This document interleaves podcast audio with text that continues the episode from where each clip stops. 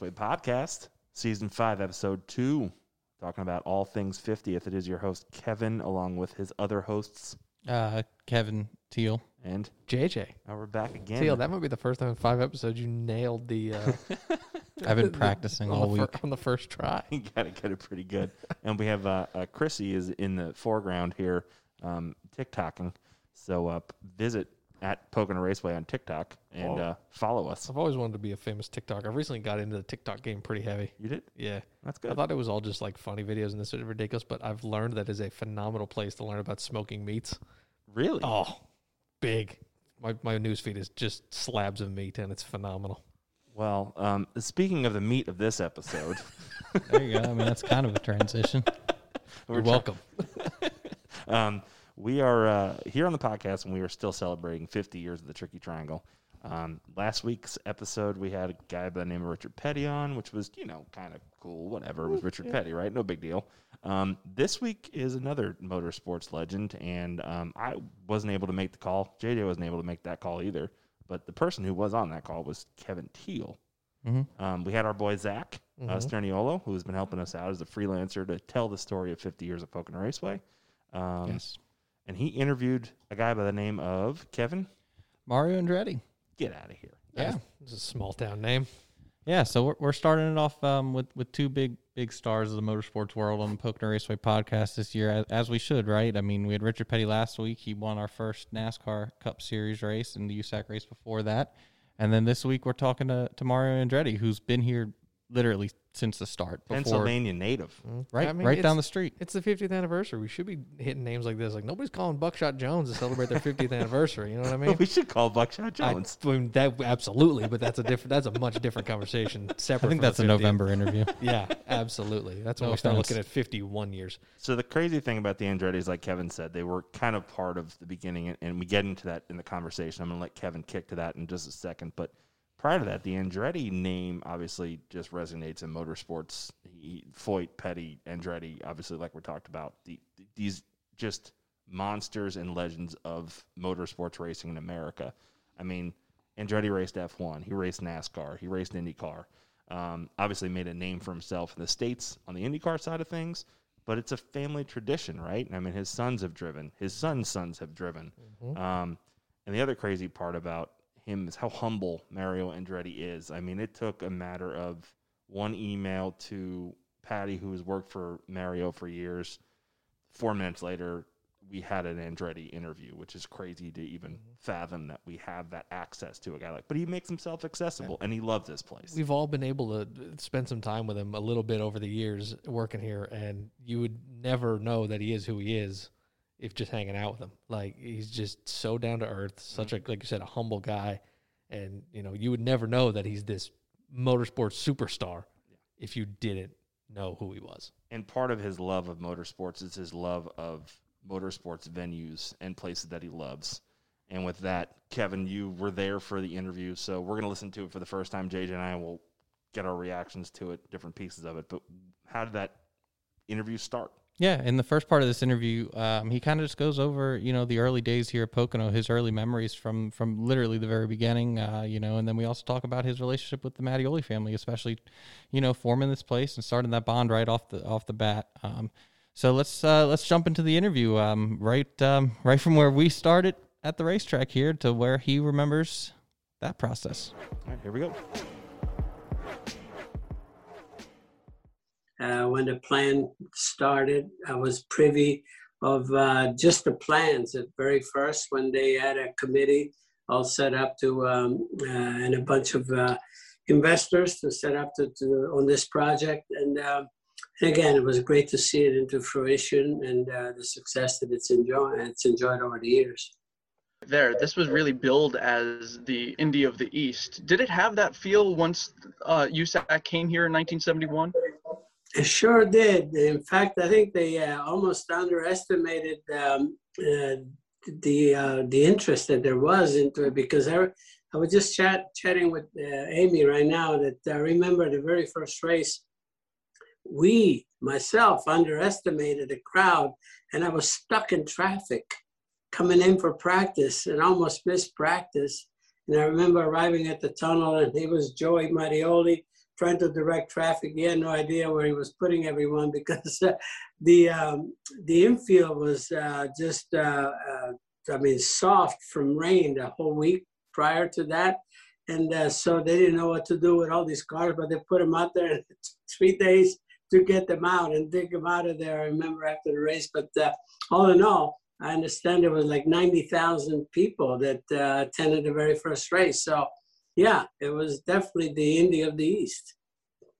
You meant you mentioned right there the Mattioli family. You know, as Pocono Raceway celebrates 50 years here, um, how significant is the role that the Mattiolis have played in motorsports? Again, talking about the Mattiolis, um, uh, Doc just uh, took the bull by the horn. You know, when uh, uh when the project was uh, just about uh, about to take off, there was a lot of confusion, and um, and he just took over and uh, then created a direction, and and and it went on. You know, there was uh, they didn't know what it was going to be, whether it was going to be a triangle, a rectangle, and um, and then at the end, we all decided that uh, we're going to make it three different corners, one bank, one sort of like the kink flat out, you know, it's a tunnel turn. And then a, a nice wide uh, radius turn three, you know, basically. And, uh, and that's what it was born to be. So again, it was uh, very unusual. And to me, not because I'm talking to you guys, it was always my very favorite super speedway to drive on because of the fact that uh, it was not easy. It isn't easy today, but um, I think it just requires a little extra touch, and uh, I always felt that uh, I loved the challenge. That's all. Do you recall your first laps around the speedway? Yeah, I, I tell you what, I take you back before actually there was finally uh, the, the, final pay, you know, the final coat was put on there.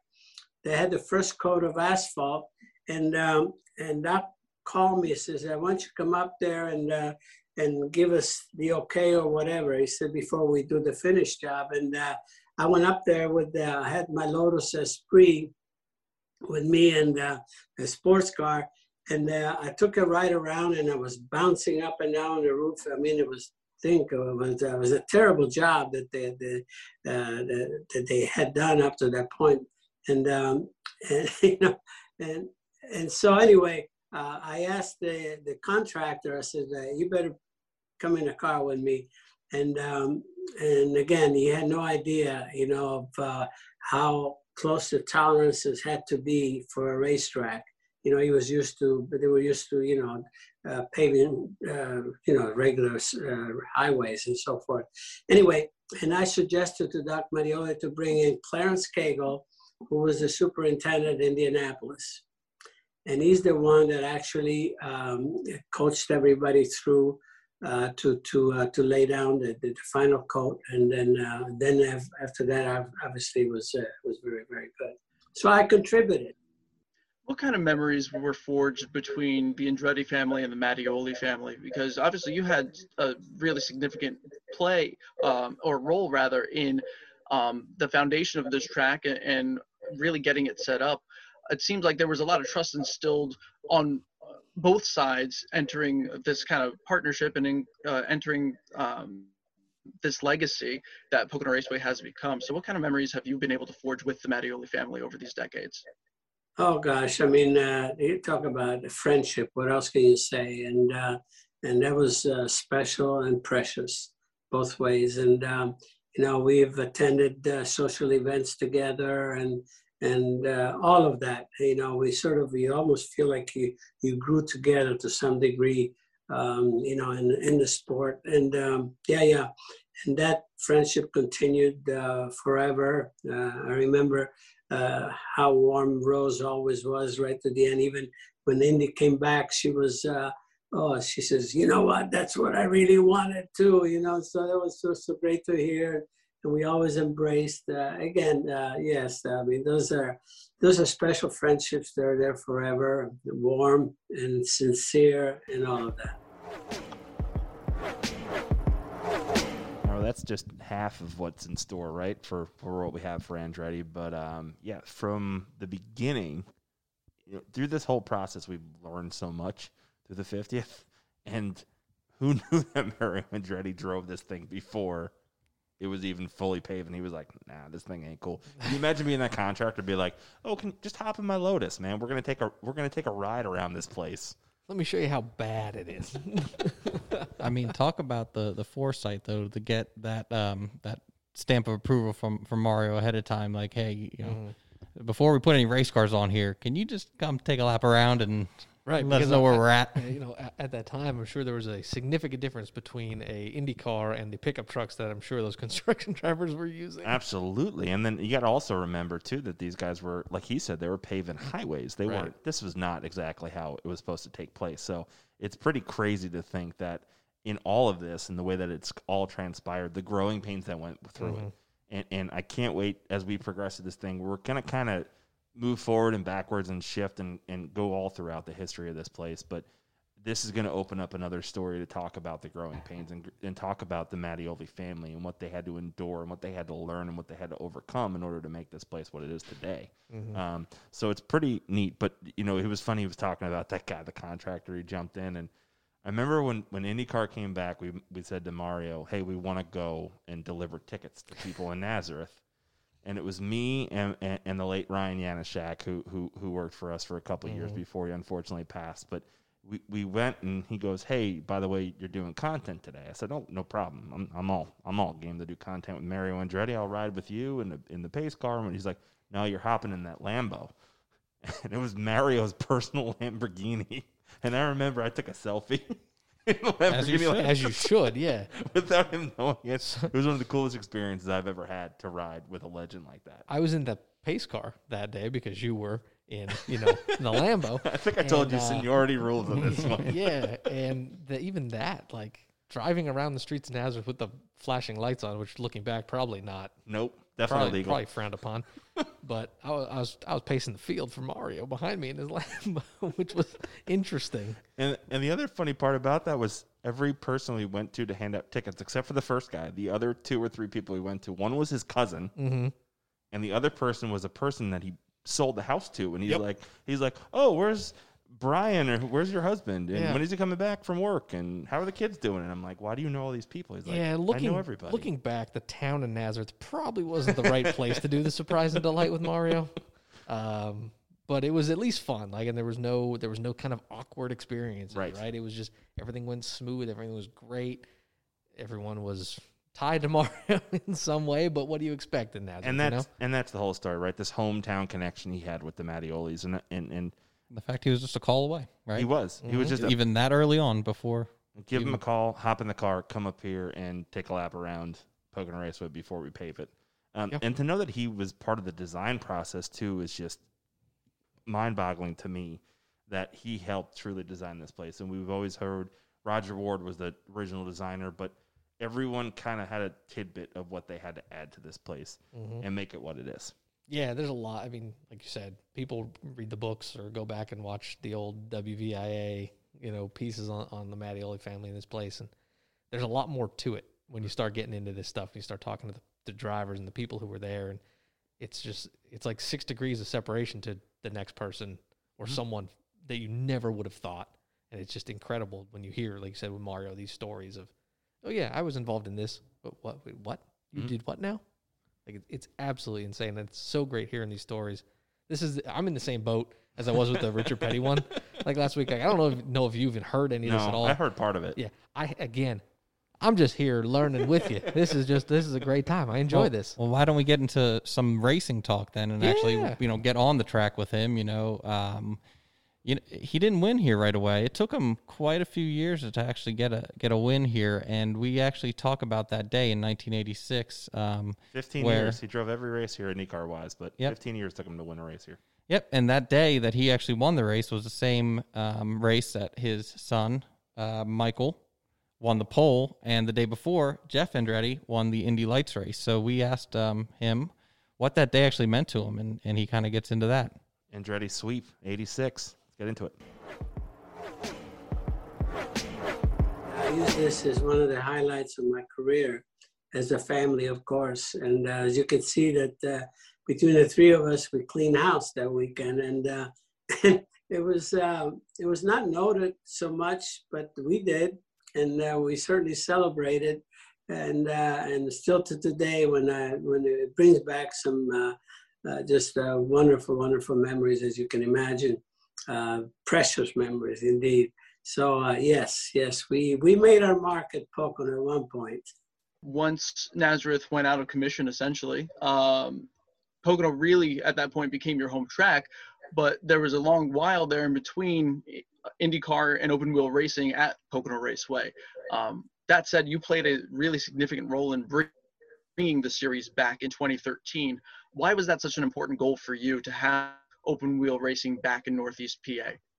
Well, I think that's an easy one. I mean, I think uh, IndyCar belongs uh, in the East as well, and uh, we uh, they don't have a track uh, anywhere on the East Coast uh, at the moment and um, and so and why not a super speedway they were waiting for that and, and it was built for indy cars it was not built for anything else and of course it can accommodate nascar very very well no question. But uh, at the same time uh, indy cars always uh, was were very popular here at pocono. And uh, i hope before too long they come back as well. Believe me i'm not giving up. I think we'd all like to see them back. Marco obviously came out of the gate strong in 2013, winning Poland, leading over half that race. And then, um, of course, Andretti Autosport ended up with two wins, uh, respectively, in 2015 and 2019. To have the family continue to build upon its prior success here, um, how important and, special were those moments? Well, it's important and special, both. I mean, it's uh, to be able to uh, to perform at your home track is always something. It's always uh, a feather in your cap, if you will. And uh, and of course, here it is. Um, so uh, again, it's uh, it's always great to win anywhere, but when you win at home for some reason, uh, in front of your closest friends and family and everything else, um, yeah, it, uh, it carries. It carries big to have racing so deeply rooted in northeastern PA in the Poconos. Um, how significant is that for the legacy of racing, but also for the future of motorsports in this part of the country? Well, again, you, you know, uh, you got the players, you need the venues. And, um, you know, Pocono provides that. Pocono Speedway um, obviously is a versatile venue. It's got a road course. Uh, you know, it accommodates uh, all the different uh, disciplines of our sport. And um, let's use it. You know, it's uh, again, uh, you can go. You can obviously have the top disciplines, like you know, it's always uh, been able to host over the years. But at the same time, it's just uh, it's versatile to have uh, you know grassroots uh, racing and and driving schools and everything. You know, uh, they, it all happened there. Obviously, it's it's been happening. Uh, so again, we want to keep it alive and well for for a long time. Mario, thank you so much for making the time for this. We really, really appreciate it. My pleasure.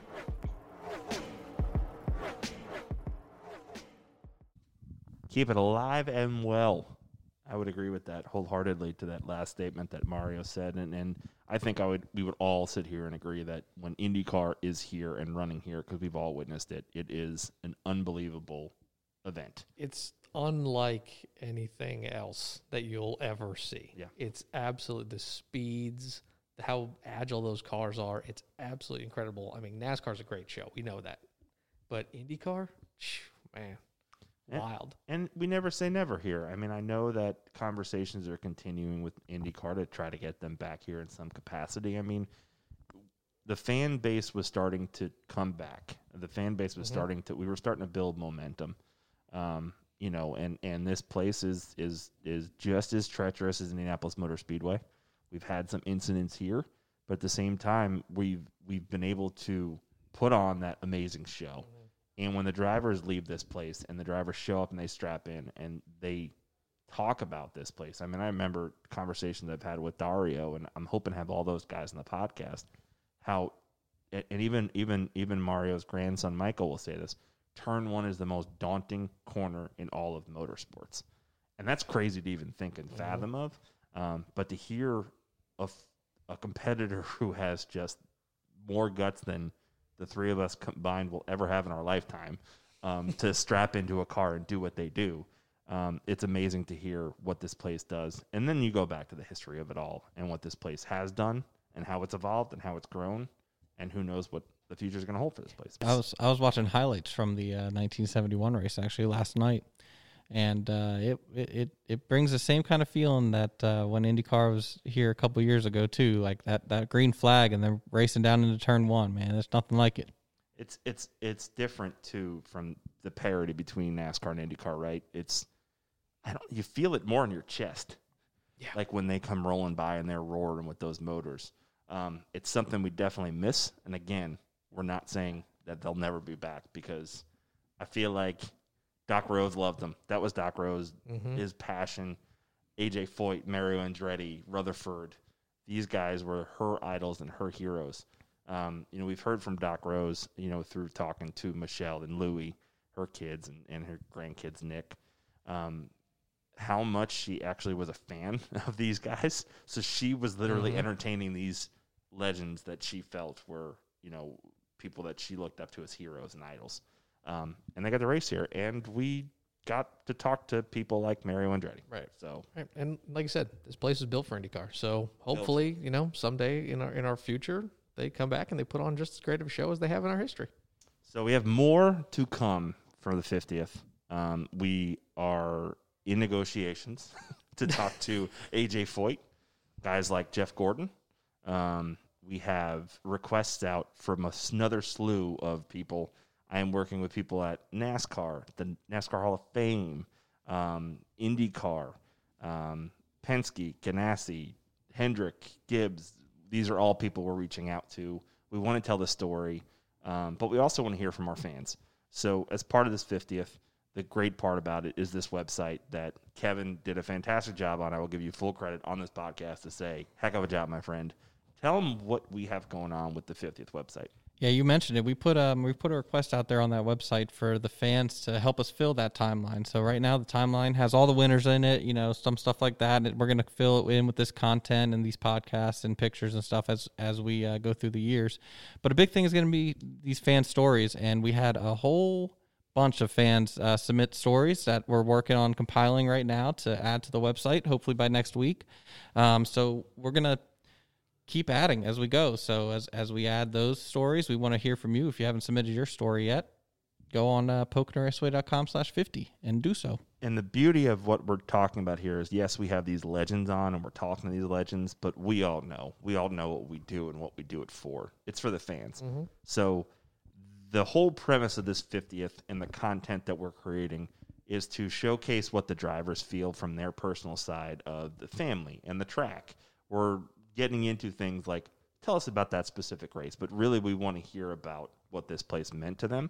In the same token, the only way we can truly tell the story of Pocono Raceway is through our fans' eyes because they lived it. I've only been here for a fifth of that decade, or the mm-hmm. fifth of the, of the Golden Jubilee of 50 years. So here's the deal we need your help to tell that story because the three of us weren't here, and there are some people at the track who weren't here from 71, but there are people who have been here since 71 as a kid, have grown up here, have come here every summer, have made this their vacation spot. Tell us your story. Right, and at that same point, you know, everyone knows motorsports couldn't do it without the, the people behind the scenes. So the, the partners and, and all those people, whether they're local, corporate, like there, this place has had a lot of partners over the years. We want to tell us about your involvement, whether, like I said, whether it's the local flower shop or if it was. Or if it was Champion Spark Plugs, you know, like there, there's been a slew of partners. I just from- have to laugh because the partner guys just you're always I'm not done dropping my line. keep going. um, a slew of partners from, like you said, the, the small local guy all the way to these massive corporations that have been a part of it. Um, so we want to hear those stories as well. Um, and we're always looking for new ones. So if you want to get in on the 50th, go to poconoraceway.com slash partnerships and fill out the form there and uh, get in touch with Eric and I, and we'll bring you along for this wild ride. And that, that I will bring up one partner who's no longer a partner of ours, but Schaefer, right? If it wasn't for Schaefer, I Yes. mean that that to my understanding from what Michelle told us, that was close to a million dollar deal for five years to sponsor the USAC race, and that deal got extended. Um, you know, like you talked about, Coca Cola was a partner of this place well before all this other Right. stuff. Chevrolet's been here forever. Um, Vanscoy Diamond Mine was, was a local, which is a local in Wilkes-Barre, you know, di- like diamond store. They were a partner. So, like you said, local, corporate. There's just been so many, and there's so many other stories to tell, besides the drivers, besides the fans, besides the people who've worked here, the people who have been involved in every other way. We, let, let's tell them. Why not? if you have those stories again, poconoraceway.com slash 50. Um, that's the hub. That's where everything is. That's where everything lives. You can also find merch there too. Oh, what about that merch? Get Yeah, that the, merch. The exclusive, so exclusive online only 50th anniversary merchandise can be found on that website. I know I'm 50th collection. the 50th collection. I'm putting in a big order in the coming days. I know that. I can't wait to get it. There's some really cool looking stuff and some really high end stuff that, you, quite frankly, you're not going to get anywhere other than online. Like this stuff isn't going to be available on race weekend, so go get it now. Yes, you have to buy it beforehand. It is not going to be available here at the racetrack. 'Cause Um, it's so special. it is. Right, get it now so you can wear it to the racetrack. That's the whole point of this. Yes. Whole point. Right? Well, check it out. Um, poconoraceway.com slash 50. And uh, make sure you check out our TikTok page. Yeah, yeah, and uh, like, rate, review, share this whole podcast with all your friends. Keep it up. We want uh, we want as many people to listen to this and participate as humanly possible over the next uh, coming months. So, like I said, like, rate, review. Go to poconoraceway.com slash fifty. Check it all out. Tell us your story and be a part of it. And check back for the next episode of the Pocono Raceway podcast, celebrating all things 50th for the Tricky Triangle. Um, we'll be back either next week or the weekend after that, hopefully with another motorsports legend. Maybe I'll actually listen to this one before we get there. we'll see. Until then, everybody, have a great time. Enjoy everything. Enjoy life.